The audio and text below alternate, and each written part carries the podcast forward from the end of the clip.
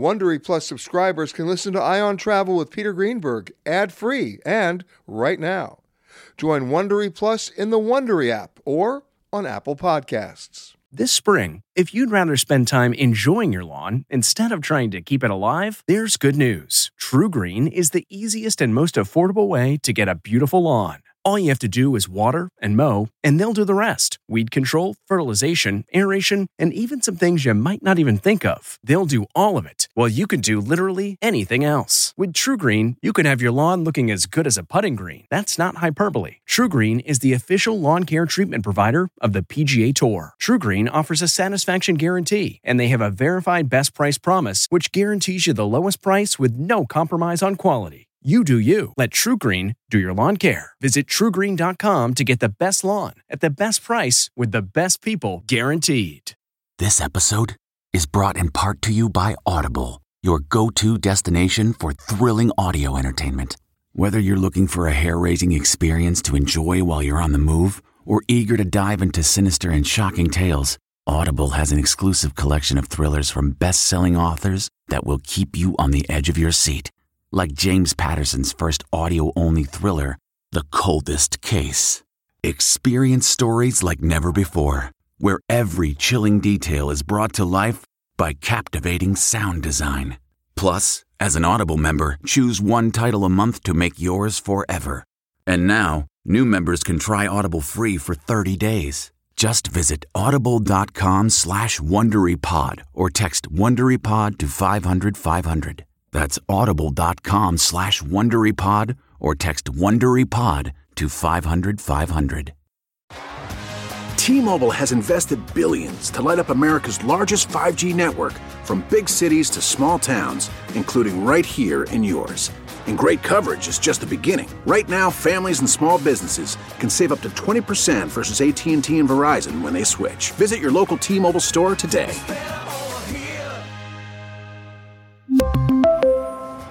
Plan savings with three lines of T Mobile Essentials versus comparable available plans. Plan features and taxes and fees may vary. Graduation is a sweet occasion, but finding the perfect gift can be a bitter struggle. MMS.com has a solution. Personalized M&Ms. Just imagine the look on your grad's face when they receive a custom candy creation featuring their school's colors, name, and even their photo printed right on some M&Ms. It's a thoughtful way to celebrate their accomplishments and make the occasion even more special. Visit MMS.com to create your own personalized gifts and party favors for graduations, weddings, birthdays, and more. That's MMS.com. Use code WONDERY to receive 15% off your next order. What makes a life a good one? Is it the adventure you have? Or the friends you find along the way? Maybe it's pursuing your passion while striving to protect, defend, and save what you believe in every single day. So, what makes a life a good one? In the Coast Guard, we think it's all of the above and more, but you'll have to find out for yourself. Visit gocoastguard.com to learn more. This episode of Travel Today with Peter Greenberg is brought to you by Audible.com, a leading provider of spoken audio information and entertainment. Listen to audiobooks whenever and wherever you want. Sign up today at www.audiblepodcast.com slash travel today to get a free audiobook and 30-day trial. It's time for Peter Greenberg Worldwide with America's number one travel news journalist.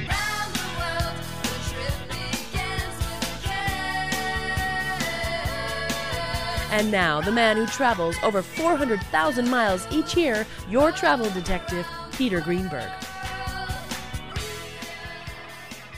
Hi, everybody. Peter Greenberg here, and welcome to the podcast that's done from a different location around the world every single week. One day Canada, the next day Thailand, then New York, London. You just never know. This week we come to you from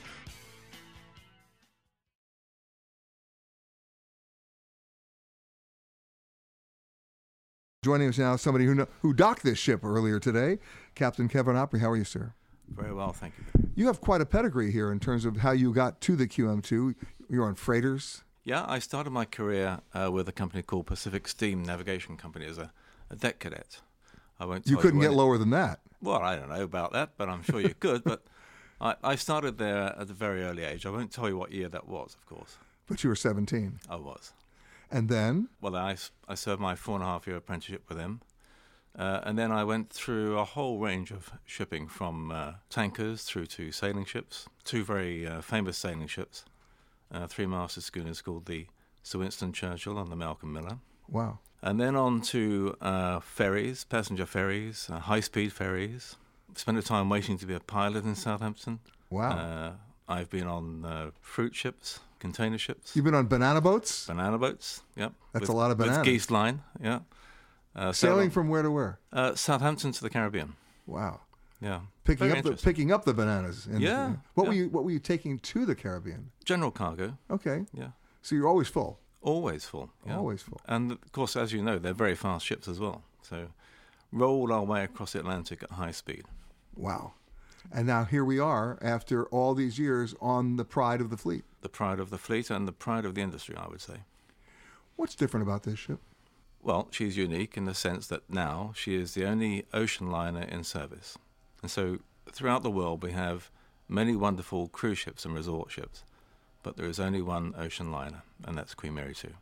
And what about all of your experiences prepared you for this?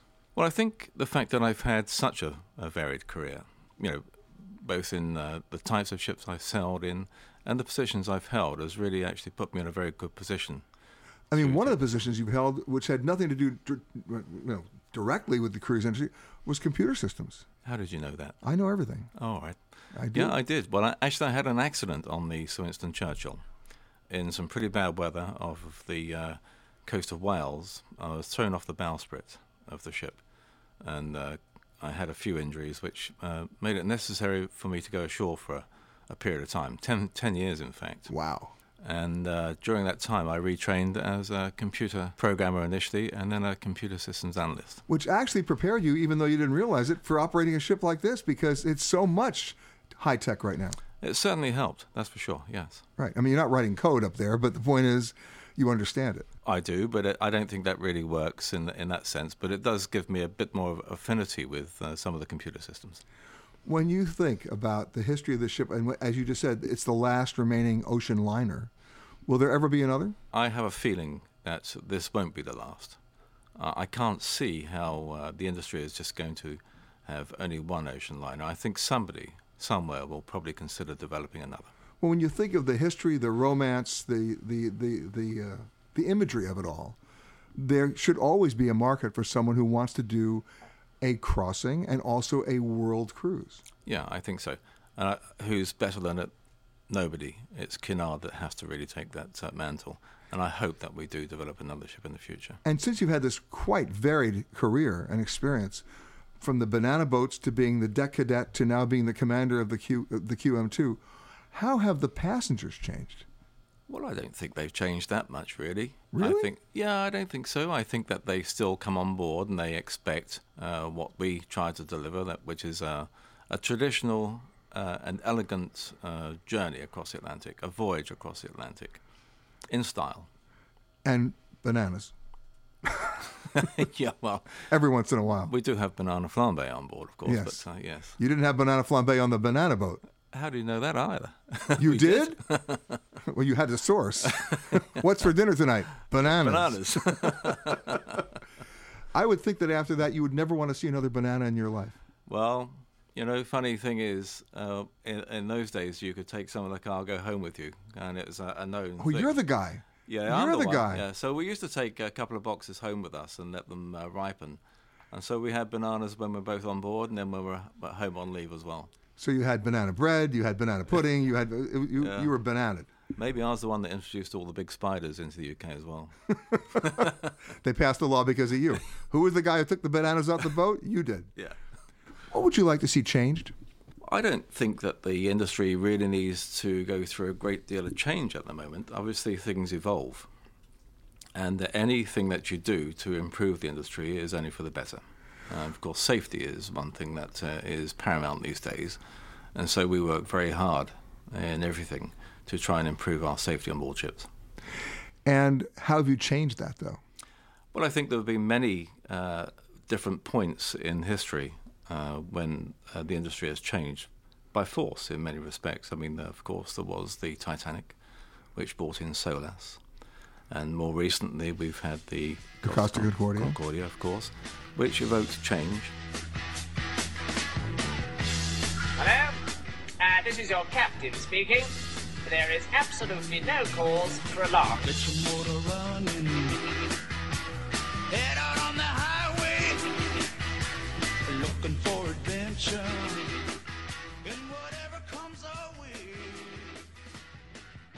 What's interesting about this ship, and I'll put things in somewhat of a historical perspective from me anyway.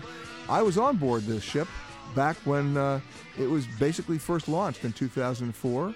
Um, and we did a, a, long piece on the, on the Today Show on it about the tr- about the proud tradition then, the, the, the famous white glove service. And uh, joining me now, the, the president of Cunard North America, someone I've known for actually longer than that, but we won't explain, is uh, Rick Meadows. How are you, man? I'm doing great, Peter. Great to uh, be with you today. Welcome I mean, aboard. Well, thank you. I mean, uh, the history here of, of this ship as well as the line itself. I mean, when you go back, we're talking 175 years. Uh, I can think of very few things that last 175 years, not to mention in the cruise industry. And and and this is to me, I still don't think of this as a cruise line. I think of it as, as an ocean liner. That, that's right. This is absolutely a uh, an ocean liner, the Queen Mary uh, 2. But when you just reflect on uh, your earlier comment about 175 years, so few companies have that kind of legacy and history. And uh, it, it really all goes back to uh, Sir Samuel Cunard, who's the founder of our company, started uh, Cunard in, uh, in 1840 and uh, started in, uh, in Halifax. And he was a gentleman that was truly a pioneer, a visionary, and came up with so many firsts in changing the world of communication you know, the ability to have uh, a steamship that uh, was our first steamship, the Britannia, that sailed from uh, the UK to uh, to Halifax, did it in just around uh, two weeks' time. So the prior time, and that was a steamship. That was a steamship, yeah. Coal and burning, coal coal burning, and the uh, the prior amount of time it took to get newspapers, letters, and everything from Europe and, and, the UK was six weeks. So imagine going from six weeks to two third, weeks. Yeah. yeah, that's a big and change. People forget how pivotal Halifax was on those routes. I mean, we don't think about Halifax a lot, but that's where the Titanic was heading too. Absolutely, and, and Halifax was a you know it was a, a key point of commerce and, and connectivity to, uh, uh, to really to Europe and, and the United Kingdom for sure. And of course, in World War II, Halifax once again that's where all the convoys assembled to go across the Atlantic to deliver the supplies to the United Kingdom. Yeah, it, it, you know the the uh, one of the things that I, I love about our history uh, at Cunard is the, uh, the, the role that we played in in uh, both wars, in particular World War II, and uh, just the, the sheer number of, of, of troop movements that took place on, on board our ships. ships. Yeah. Well, the Queen Mary especially. Absolutely, the Queen Mary was uh, was unbelievable in how many crew sorry GIs she would carry, and you know I, I think if you there's just, the famous photographs that you'd see on them all crowded on the deck and in that, in that indoor swimming pool. I mean, and if you go to the Queen Mary in Long Beach, they still have those photographs there. I believe the record is around 16,000 individuals uh, were on, uh, on, on, one of those one, record crossings. On one. Yes, that's right. It's, and that's a very long buffet line. We have to talk about that. that's a little scary, especially if they announce rich Colombian coffee being served on the port side. Exactly. Oh, my goodness. Exactly. But then again, you talk about the war service. When these ships went into war, they were repainted. They were repainted in in, uh, in war colors, and and uh, and I, I, think served uh, the efforts uh, very very very well, and uh, and and it was a special part of our history. In fact, the most recent one, and I'm old enough to remember it, so I'm a little scared to tell you this, but during the Falklands War. Uh, the QE2 yes, the, was, was was a troop carrier. The Queen Elizabeth uh, II was uh, was pulled into service and the, repainted and repainted and and and and was was a key part of that that conflict when people start, you know, looking at the history of, of the whole line, right? What's the, the biggest surprise for them? You know, I, I think when when they uh, when when you pick, it's it's hard to pick one thing that's the biggest surprise. I think that that its history itself is the surprise. When you get to know the brand and you you look at the layers of history, uh, the things we've already we've already talked about, but but also the number of, of, luminaries and interesting people that have traveled uh, on Cunard uh, and yeah, their stories you know, you know and their history it's it's it's a it's an mo. It's it's just a, a modus operandi that if you're going to be a celebrity and you're coming on, you pose. It, it, you, don't, you don't cruise, you pose. You do, and and and and, and what a beautiful way to get uh, to get to Europe or from Europe, and uh, and and you know a lovely seven day experience to, uh, to, to to be a part of and, and to to enjoy. When you look at the schematic diagrams and the cutaways of what's inside this ship, just this ship alone, I mean, you have a dog kennel, right? I mean, I mean, how many ships have a dog kennel? We're we're we're the only uh, we're the only company that has uh, kennels on board, and you know our pets are part of our families today, and and uh, the opportunity. Have they relaxed the, the, the quarantine in England yet? Uh, you know, I'm honestly not an expert on that yeah. part of it, but uh, I know that we get uh, their dogs and cats to the UK and from in style. I have this feeling that by the third day at sea, the dogs can actually pronounce the word garçon. I, it was just a thought. I don't know. quite, quite possibly. But you know, you were talking about the the Queen Mary too, and so many things that make her special. Uh, it, there are so many uh, guest opportunities to explore, to learn.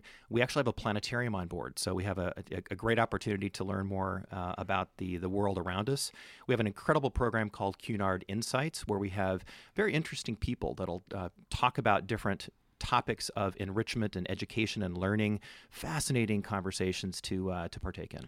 I remember when the Concorde was still flying, Cunard had a deal with British Airways where you took the Cunard ships one way and you flew back on the Concorde the other way. But when you're mid Atlantic, uh, and it would happen more than once, the captain would come on the, the loudspeaker and say, Ladies and gentlemen, in about seven minutes, you're going to hear a loud explosion. There's nothing wrong with the ship. That's the Concorde flying over because it was flying faster than the speed of sound. And that was the sonic boom. You know, there, there, that's a great example of iconic firsts. There, there, there are so many parts of uh, iconic experiences that are part of this brand. And, and I think for, for many people, the, the essence of a transatlantic crossing is, is almost a bucket list kind of experience. And, you know, everybody's looking for their own unique experience, which you, you most certainly can find. Well, I have to tell you, I if you if you give me the choice between a cruise and a crossing, I take the crossing every time because I love the idea that I don't have to be in a port every day. I love the idea that I don't have to go shopping every day. Sorry about that. But I love the idea that you, you, you, your your pulse goes down, your your pace goes down. You can think, you can read, you can actually have a conversation without rushing. And there's so many cruise lines out there that don't follow that itinerary for other reasons, but this is one of the ships that still does. You know, it, it's I think for so many people, one of the biggest luxuries we have is time.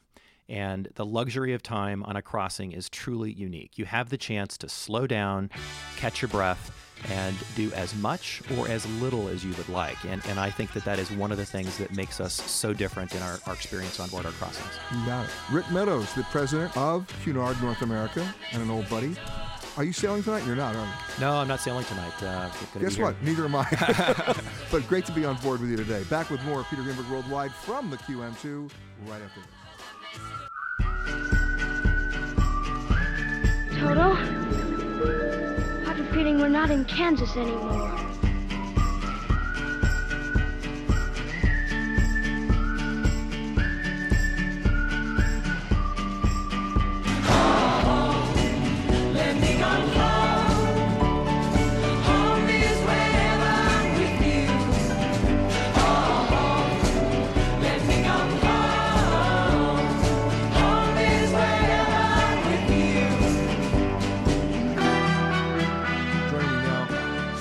Pleasure to meet 11 years ago when this ship was first launched. Commodore Ronald Warwick, how are you, sir? Very well, sir. It's a pleasure to be back in New York on this great ship. And it's a pleasure to see you again. I, I remember when we first met, uh, we were going out on, a, on sort of like an inaugural shakedown cruise, and I wanted to show uh, my audience on television how big this ship really was. And you and I had a conversation, and I said, Do you think we could do this? And you said, Yeah, we could do this.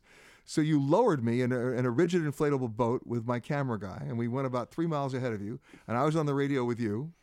And when we got in position, I said, okay. And you put this ship into full forward speed. You were coming right at us, and, and you, you couldn't see it on the frame, which we did intentionally. It was just me standing in front of the camera going, if you want to get an idea how big this ship is, I really have no other way to show you except it's this big. And we widened up the screen, and you were coming right at us. It's quite a scene when you're sitting in the ocean on a small little 20 foot inflatable to see this thing coming at you. It, this is one big ship. It certainly is. And um, all I can say is I wouldn't want to be in that small boat. Well, you didn't have to be, but I'm glad you were on the radio when I could say, okay. Yeah, yeah, and we got, we got the shot. What's so special about this ship for you? Because this is not the only ship you commanded in the Cunard line. Well, I was uh, I was many years on the Queen Elizabeth II, commanded that. I left the ship in 2003 to stand by the building of this one in in Saint Nazaire in France, and then took it out on her inaugural voyages and uh, remained with her for a couple of years before I retired. But this ship is very special. Um, none of us like to be proved wrong. And I always used to say when I was on the Queen Elizabeth II, there'd never ever be a, replacement, another ocean liner.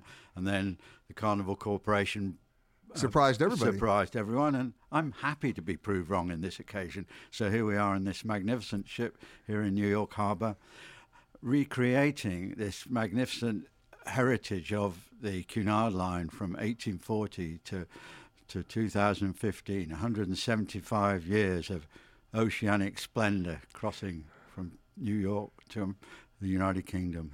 How long were you on the QE2?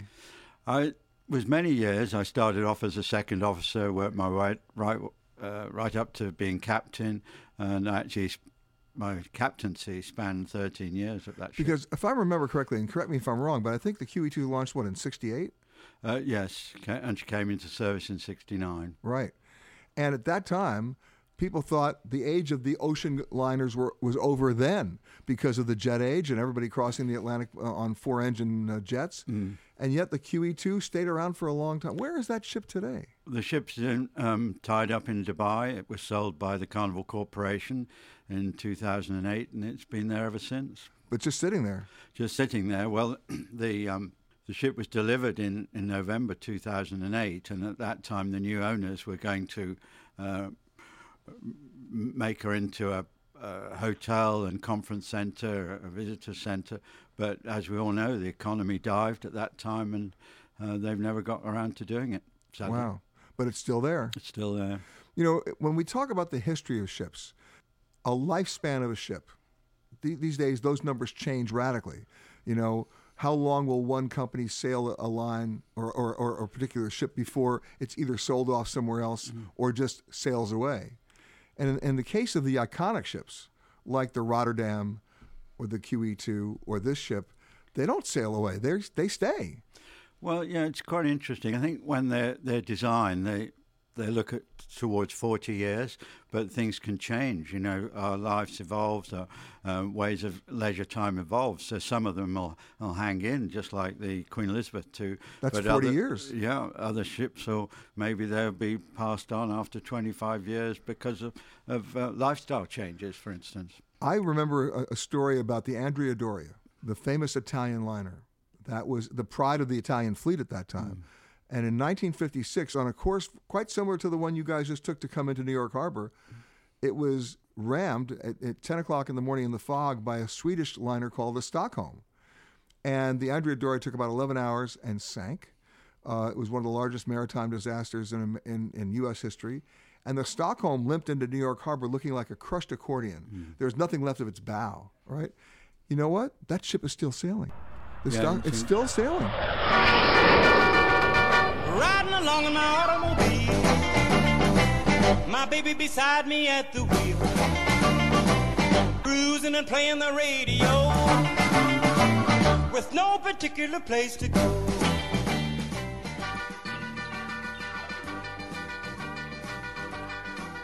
Commodore, we were just talking about, you know, how some ships just stay. You know, they just continue to go on, like the, the old Stockholm. By the way, the, the Stockholm has had, I think, nine different owners. 11 different names.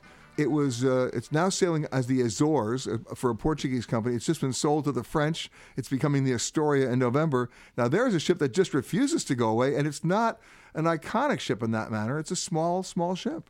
Yeah, but the thing is, it's a very, very well built ship, just like the the Queen Elizabeth II was a classic ocean liner built of very strongly good steel and things like that.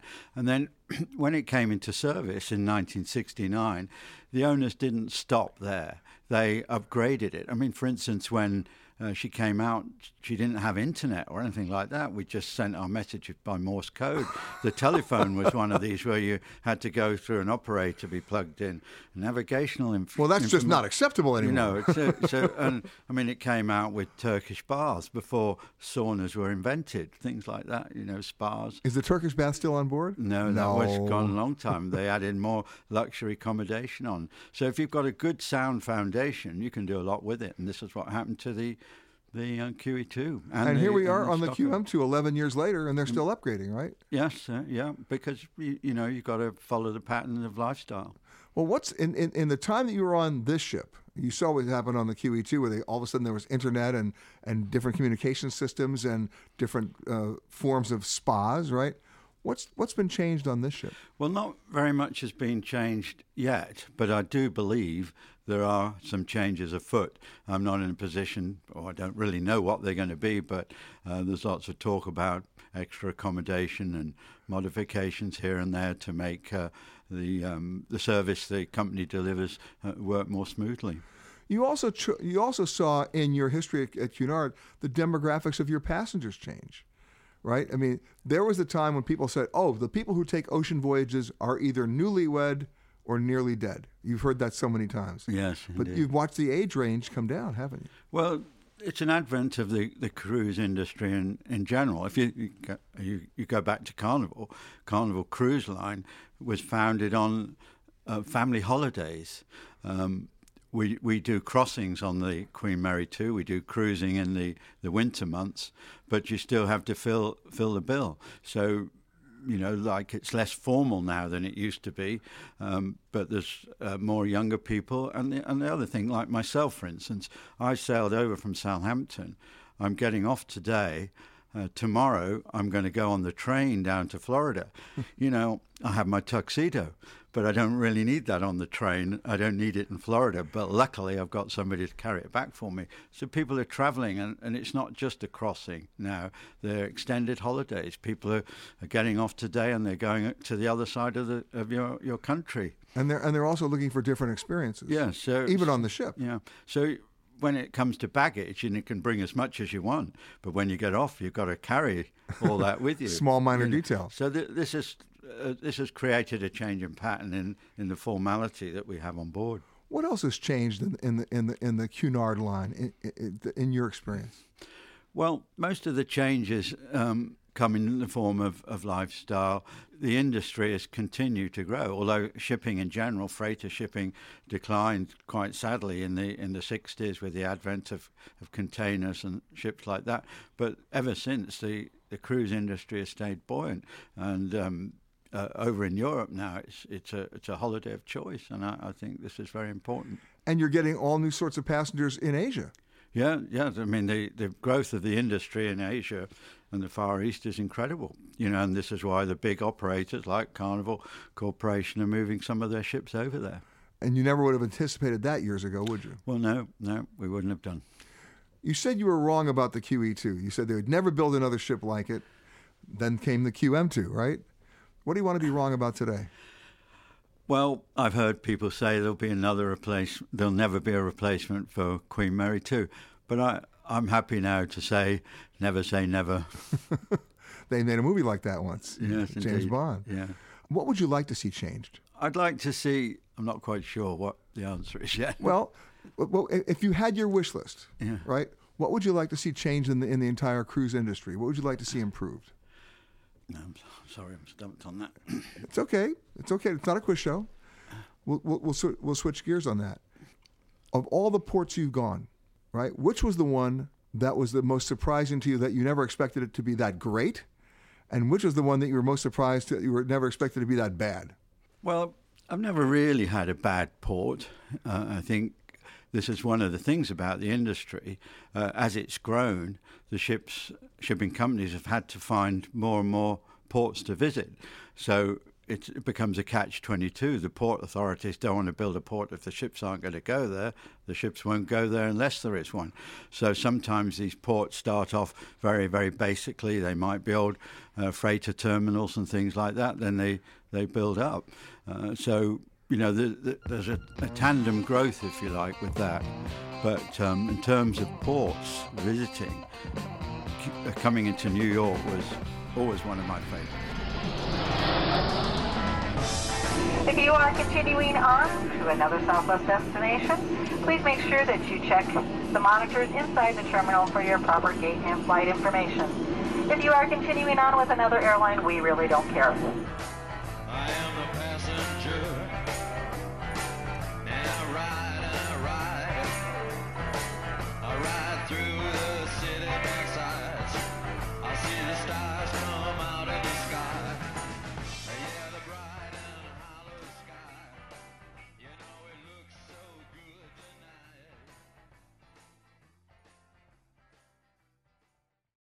Audible.com has more than 150,000 titles and virtually every genre. So check it out for yourself. Sign up today at www.audiblepodcast.com slash travel today to get a free audiobook and 30-day trial. Joining me now is the Cunard historian, in fact, the author of Steam Lion, a biography of Samuel Cunard, the creator, of course, of the Cunard Steamship Society, as they said. Yes. John Langley, how are you, sir? Very well, thank you, Peter. And of course, John comes from one of my favorite places where this ship just was, uh, Halifax, Nova Scotia. Hometown of the founder, Sir Samuel Cunard. I know. Mm. You know. Before we even get into the history of the ship, a, a couple of words about Halifax, because, and I, all, I have a, an issue with my my Canadian friends because it seems that everybody in Canada wants to just apologize for Canada all the time. They want to say, well, I don't know if Halifax is up to your standards. Are you kidding me? Halifax is beyond my standards. Halifax is such a cool place because if you look at Halifax, which by the way is an hour and 40 minute flight from New York, it's easy. And then you go all the way up the coast of Cape Breton, it's just magical. So I just had to tell you that. Well, I'm glad you did. Tell your friends. uh, I, I'm from Halifax. I'm from Halifax. I presently live in Cape Breton, in Baddeck, Cape Breton summer home of Alexander Graham Bell. And uh, Halifax, as we've said recently uh, when the QM2 was there for the 175th just a few days ago, Halifax is a very special place. And we, we, we tend to understate things in Canada, and we're rather laid back. So we take that kind of abuse, but you know we kind of like it because we, we know where we live. Now, what was the, what was the importance of Halifax in the history of Cunard, other than the fact it was where Samuel Cunard hung out? Well, it, the the story, as, a, as a port. Yeah, as a port. Well, it's Canada's east coast seaport. It always was the most premier uh, seaport on the east coast of the uh, of America, really. At that time, we're talking uh, British occupation before Canada became a nation in 1867. It was called British North America, and Halifax was the home port for the North Atlantic Squadron, the British fleet, and uh, it really established the town through that uh, connection. And of course, you know, if you look at, at World War II, Halifax was the staging port for all the convoys going across the Atlantic. Very deep roots there. I mean, Halifax, the port itself, is about 16 miles long, including Bedford Basin, which was the gathering point for the convoys.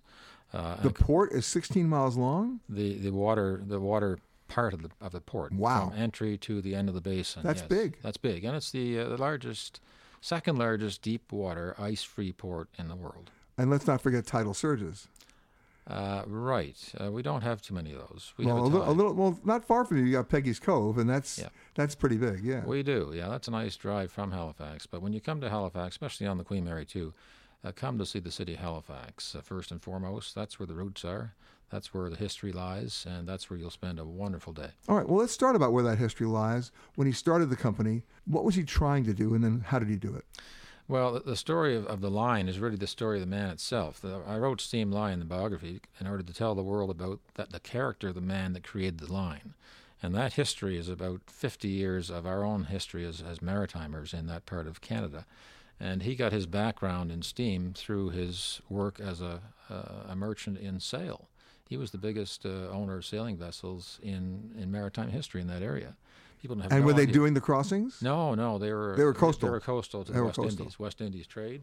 But he was in sail almost entirely, but saw the future was lying in steam, and he had the vision that eventually someday he'd create the ocean railway, to create a, a system of steamships that would be as regular in terms of delivery as uh, steam vessels or steam um, engines on land, i.e., a railway concept on the ocean. And he did it in 1840. But he had to convince a lot of people had to convince a lot of people. He couldn't convince financiers in Halifax. It was just too big a project. He couldn't convince financiers in Boston.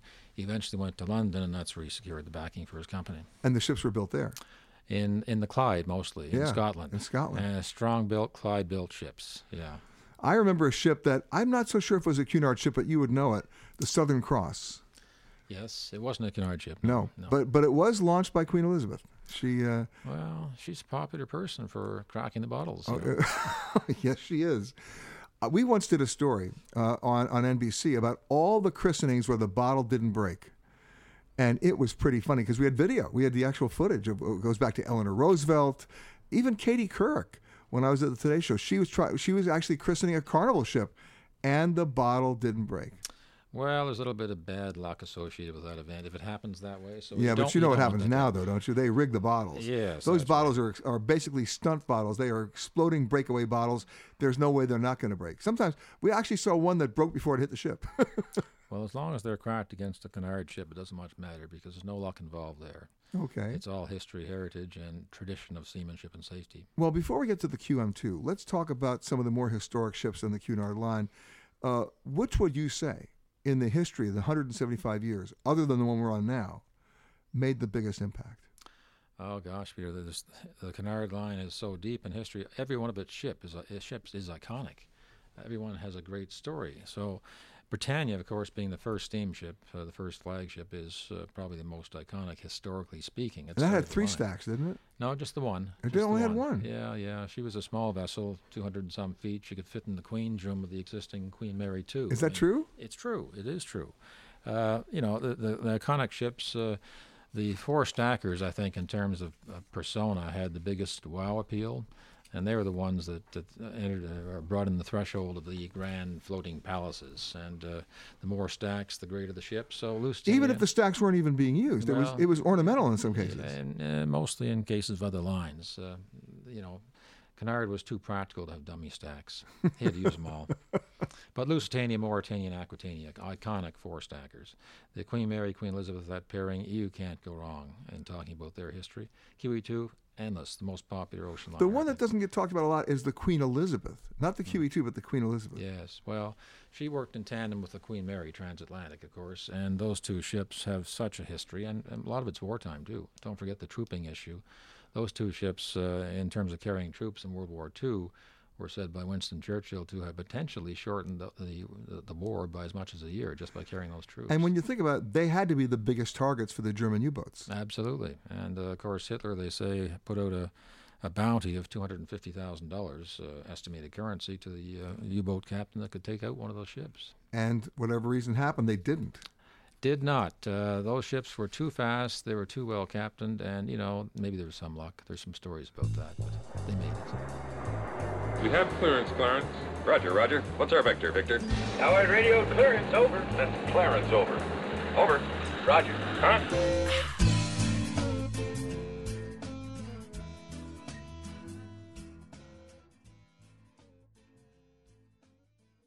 We've been talking to John Langley, uh, the uh, the Cunard historian and author of the book Steam Lion, a biography of Samuel Cunard. I always like saying this, creator of the Cunard Steamship Society. Why did he call it Society? I like to hear it. And um, we opened, well, actually, we created the society in 1998. And it's uh, it's a non-profit association, and under the laws of Nova Scotia, where it's incorporated, it's incorporated under the Societies Act, so therefore society. Now let's talk about this ship because when this ship was built in 2002 and 2003, a lot of publicity about it that this was a big gamble by by Carnival, the parent corporation, because the QE2 is being essentially retired in a few years, serving nearly 40 years at that point. And uh, the jet age had basically decimated what they felt was the world tour, the world cruise market. Could you build not a cruise ship but an ocean liner? And then they did. Indeed, they did, and it took guts. And we give credit to Micky Arison and the uh, Carnival Corporation for making that decision. It was going against the flow. The QE2 was uh, coming towards the end of her days, as you say. The the age of the of the ocean liner looked to be out. It did. Uh, to build a ship like this to transit the ocean and not just focus on cruise ships going elsewhere, which is what the you know the majority of ships built these days are built for, was a very gutsy decision. I, I like to think it's something Cunard would have smiled about when he saw happen. Although it would have been a little bit shocking to him when you consider the size of this ship. I mean, this ship is is five times longer than his first ship, the Britannia. Exactly, but you know, it's it's uh, it's grandeur. Yes, it's the greatest thing on the ocean, but it's so well built and designed that when you're on it, you don't feel like you're being pressured by people. It only holds 2,600 passengers for its size. That's not a whole lot. But, but let's talk about the size. 17 decks. Beautiful, yeah. Over a thousand feet long, 157, 150,000 uh, tons, 157,000 horsepower, and so on and so on. I mean, the, the energy component of this ship is always astounding to me that it could actually power a small city. A city the size of Southampton, yes, that's Yeah. right. Yeah, amazing, isn't it? Yeah. And uh, you're not you're not short of power when you're on board. uh, the the immensity of the ship is, is somewhat understated by how uh, finely it's it's maneuvered from the bridge. Docking it, for example, is almost a contradiction in terms of its power and size versus maneuverability. With the azimuth system of, of uh, propulsion, explain. Well, it's got a, a four azimuth uh, on the stern that actually pull the ship through the water. Two so there are no rudders; it's just it's no, pods. that's right. Two of them rotate. And, they uh, rotate 360 degrees. Yes, and, and uh, the ship can be docked to within inches. Uh, you probably watched it dock over the years, and it's it's minute and it's fine and it's uh, it's tremendous. Uh, in the midstream, she can rotate, as the three queens did in, in Liverpool recently. They all came up the Mersey and then they rotated and so on.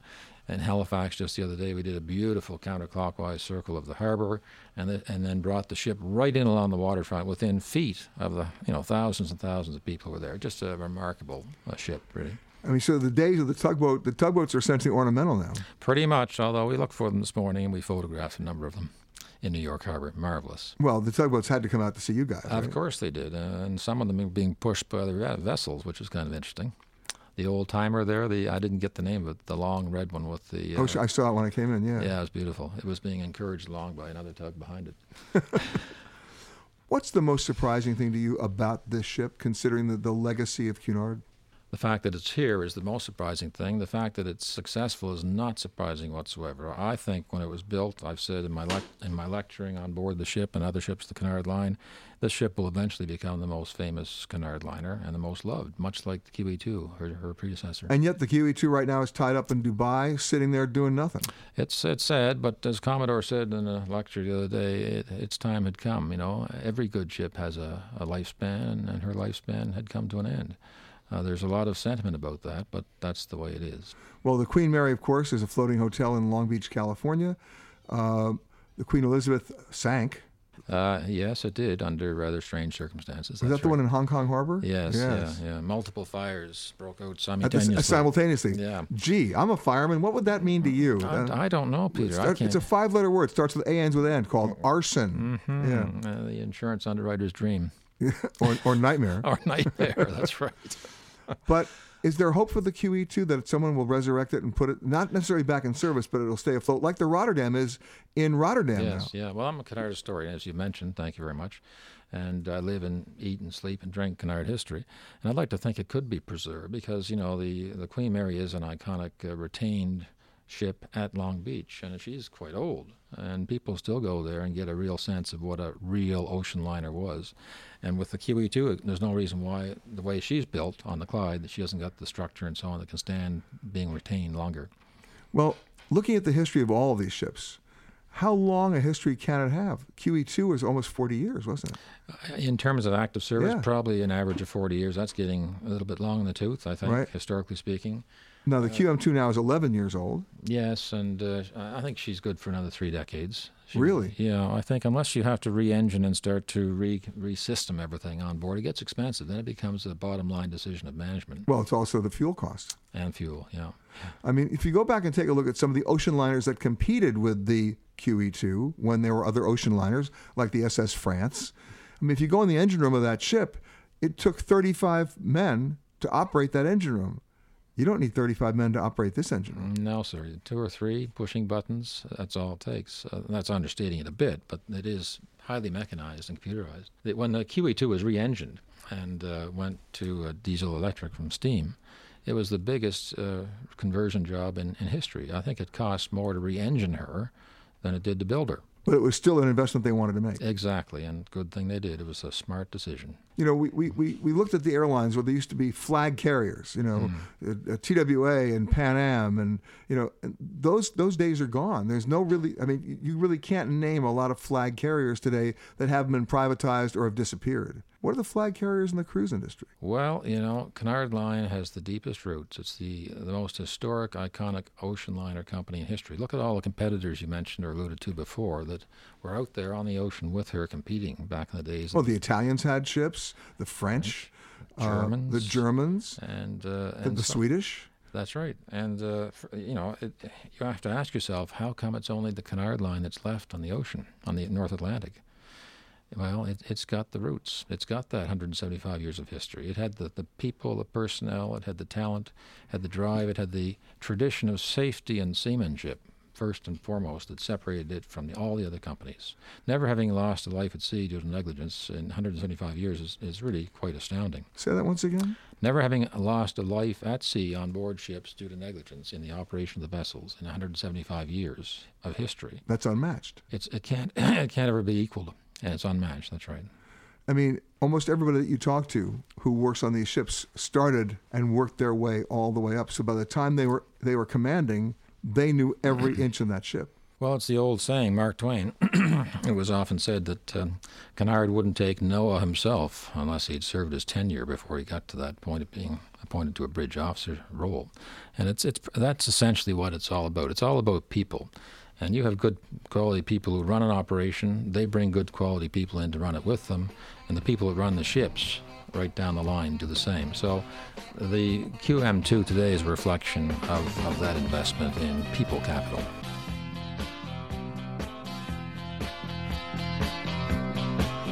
You've been listening to Peter Greenberg Worldwide. Catch us each week as we broadcast from a new location somewhere around the world.